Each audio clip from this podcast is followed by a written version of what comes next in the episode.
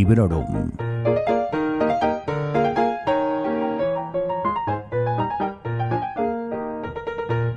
Hola, bienvenidos y bienvenidas a un nuevo episodio de Librorum Podcast.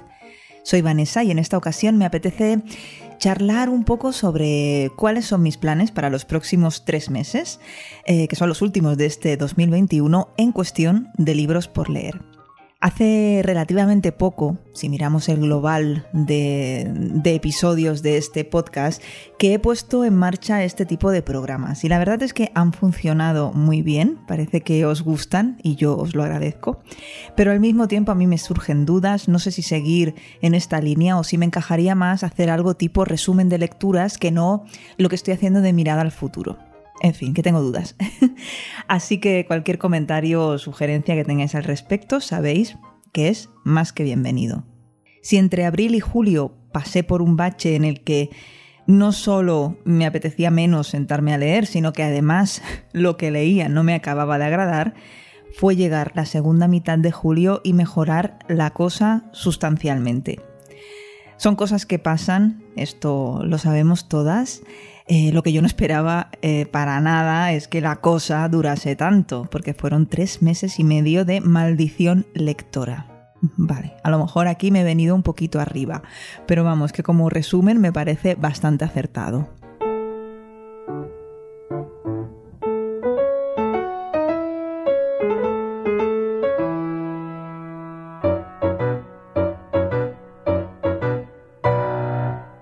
Como de todos los títulos que he leído durante el verano tenéis o vais a ir teniendo reseña por aquí, y si no de todos, de casi todos, voy a pasar del repaso directamente y me voy a ir a la lista que me he hecho para los próximos tres meses. Se viene un trimestre movidito mm, para mucha gente aficionada a la lectura. En octubre viene el Leo Autoras y el Victober. A finales llega Halloween. En noviembre, bueno, no sé qué iniciativas tenemos. En diciembre, obviamente, el espíritu navideño. Pero este año no. Este año, mm, por mi parte, va a ser al revés. Y partiendo de mi lista, me subiré o no al carro de las distintas iniciativas y pondré las etiquetas que correspondan. Es que si no, me doy cuenta de que no avanzo y no leo lo que realmente me apetece. La cosa me he dado cuenta de que es así. En fin, que de todo se va aprendiendo, ya lo veis. Y si escapé hace años del reto de Goodreads, ¿por qué no empezar a librarse también de otros compromisos que lo único que hacen es añadir presiones, me parece a mí que innecesarias? Ah, que está claro, ojo, que aquí cada cual hace lo que quiere y le apetece, faltaría más, pero cuando veo algunas personas con varios retos, clubs de lectura, lecturas conjuntas, todo a la vez, a mí me entra un pelín de agobio. Os admiro un poquito también, pero oye, es algo que para mí no lo quiero. Y siguiendo este hilo de pensamiento, me gustaría recomendaros un vídeo de Mikey Fernández en el que habla precisamente de las presiones que nos echamos encima, a veces, como lectores. Se titula Cómo enfrentarnos a las presiones lectoras, ni más ni menos, y os dejaré el link al vídeo en el post que acompaña a este audio en la web de sons.red. Y bueno, me he ido totalmente, voy a retomar el hilo a ver si puedo y a seguir con este programa y os voy a contar que basándome en apetencias, como decía, en cosas que he leído también y que han abierto una senda por la que me apetecería seguir. Y también eh, porque quiero dar preferencia a lo que ya tengo comprado antes de liarme a comprar como una loca, que pronto llega Navidad me he hecho una pequeña lista de tan solo siete títulos para lo que nos queda para terminar el año. Os hablaré de ello a continuación. Si luego se van añadiendo más libros y voy teniendo ganas de hacer más reseñas, pues ya iréis viendo si esa lista aumenta, disminuye o qué pasa. De momento son estos siete.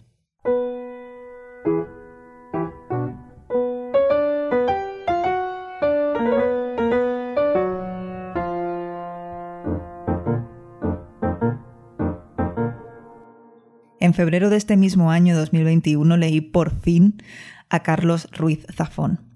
Uno de mis autores pendientes desde hacía ya creo que demasiado tiempo. Pero bueno, más vale tarde que nunca y si habéis escuchado la reseña que hice del nombre del viento, ya sabréis que es una novela que me enamoró, me fascinó y de la que por supuesto tengo ya el segundo volumen ahí esperando.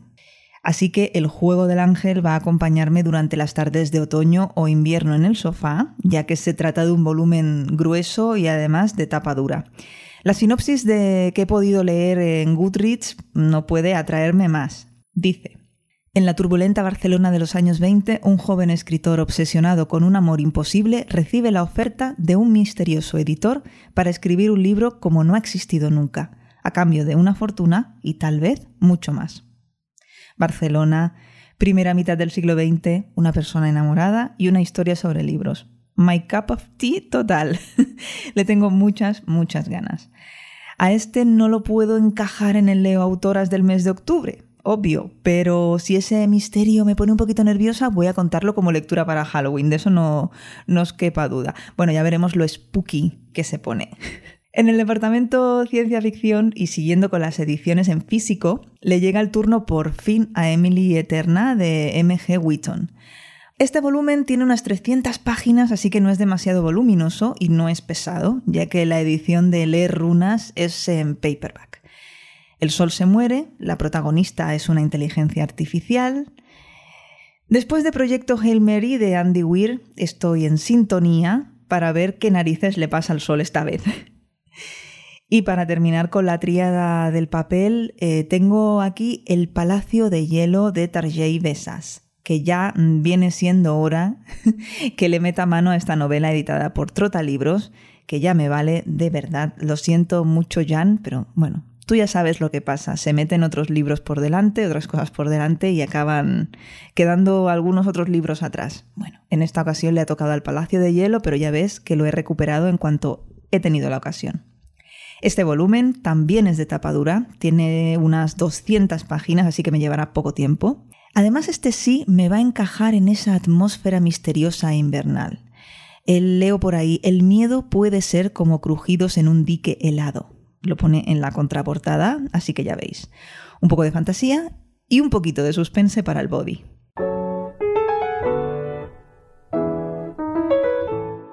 Bueno, el orden en el que he leído estos títulos y en el que voy a leer los que he seleccionado para disfrutar en digital no es necesariamente el orden en el que vayan a caer. Simplemente es el orden en el que, bueno, se me fueron ocurriendo cuando puse boli sobre papel para escribir la lista. El primero que anoté para leer en digital es una novela histórica y es el octavo libro de la saga de sajones, vikingos y normandos de Bernard Cornwell. Su título, El trono vacante, y su extensión aproximada es de 450 páginas. Echo de menos a Outred, tengo muchas ganas de que vuelva la serie de Netflix, con la que, si no me equivoco, es ya su quinta temporada. Y es que son unas novelas que llevan muchos años haciéndome disfrutar y además la adaptación de la tele me ha encantado, así que fenomenal. El que viene a continuación lo meteré para el Leo Autoras porque es de Lois McMaster Bujold y ya os estáis imaginando que me refiero al segundo volumen de la sala de Miles for Costigan. Tenéis eh, reseña de fragmentos de honor en episodios anteriores y el que me toca a continuación es Barrayar. Como la sinopsis de esta segunda novela creo que sería spoileante de la primera, no voy a decir más sobre esta space opera que seguro que me divierte y entretiene como ya hizo en su momento la primera. Y el terreno de la fantasía en digital va a cubrirlo otra mujer, que es una autora con la que aún no me he puesto, a la que le tengo muchas ganas, y que se llama Victoria Schwab.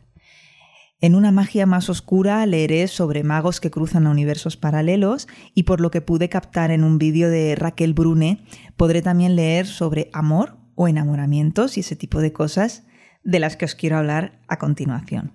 Solo me queda por apuntar que una magia más oscura ronda las 400 páginas, así que me parece que esta lista me ha quedado bastante asequible y que podré leer estos libros sin ir demasiado agobiada.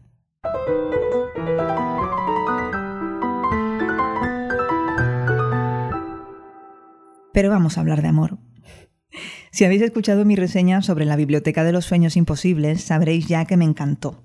Sabréis también que se la recomendé a mi amiga Noé, que también se la leyó, también le encantó. Y sabréis también que estaba o estábamos buscando libros por el estilo. Quiero hacer aquí una mención a Noemí J. Fourquet, que ha tenido la amabilidad de recomendarme un buen puñado de libros similares. Pocos días después de terminar la Biblioteca de los Sueños Imposibles, salió a la venta la nueva novela de Mónica Gutiérrez, Sueño de una noche de teatro, a la que fuimos, porque hablo de nuevo de Noé, a hincarle el diente nada más salir. Y bueno, mm, aún no hemos terminado en el momento de grabar este episodio, pero creo que va a caer enseguida, porque además es una novela corta. Y bueno, de momento va bien la cosa. Valentita, pero va bien. Pero bueno, si metemos todo esto que os acabo de contar en una coctelera, me sale el último libro, también en digital, que he incluido en mi lista para el último trimestre de 2021. Se trata de La pequeña librería de los corazones solitarios de Annie Darling. Escribir novela romántica y llamarse Darling me parece una auténtica fantasía. A ver, no he investigado y puede que sea un seudónimo, pero en fin, de momento dejadme que sea feliz. Esta novela la vamos a leer Noé y yo también. Lo íbamos a hacer en inglés, pero luego vimos que estaba ya traducida, así que vamos a tirar por lo cómodo. Y en este libro, de aproximadamente 400 páginas, vamos a encontrar una historia sobre una chica introvertida, un novio inventado y un chico muy real que busca novia de ficción. Y todo esto en el escenario de una librería que creo que está en Londres. Así que ya veis, he dado prioridad a lo que me apetece, a la variedad de géneros y a lo que tengo más a mano. Estoy contenta con la elección y creo que va a ser un último trimestre feliz en todos los aspectos, pero también en materias de lectura. Esto lo deseo para mí y por supuesto que para todos vosotros y vosotras. Os doy las gracias por dejar que os acompañe en este ratito en el que os he hablado de libros. Espero vuestros comentarios. Ya sabéis que en sons.red tenéis todos los botoncitos que os llevan a Instagram, Twitter, ebooks, etc. Y también podéis dejarme vuestros comentarios en la misma web de Sons Podcast, donde encontraréis toda la información sobre este episodio y enlaces a otros podcasts de la red que seguro que os interesan. Hasta pronto y felices lecturas. Acabas de escuchar Librorum, un podcast alojado en Sons, red de podcasts. Encuentra mucha más información de este episodio en nuestra página web, sons.red barra Librorum y descubre muchos más podcasts en sons.red.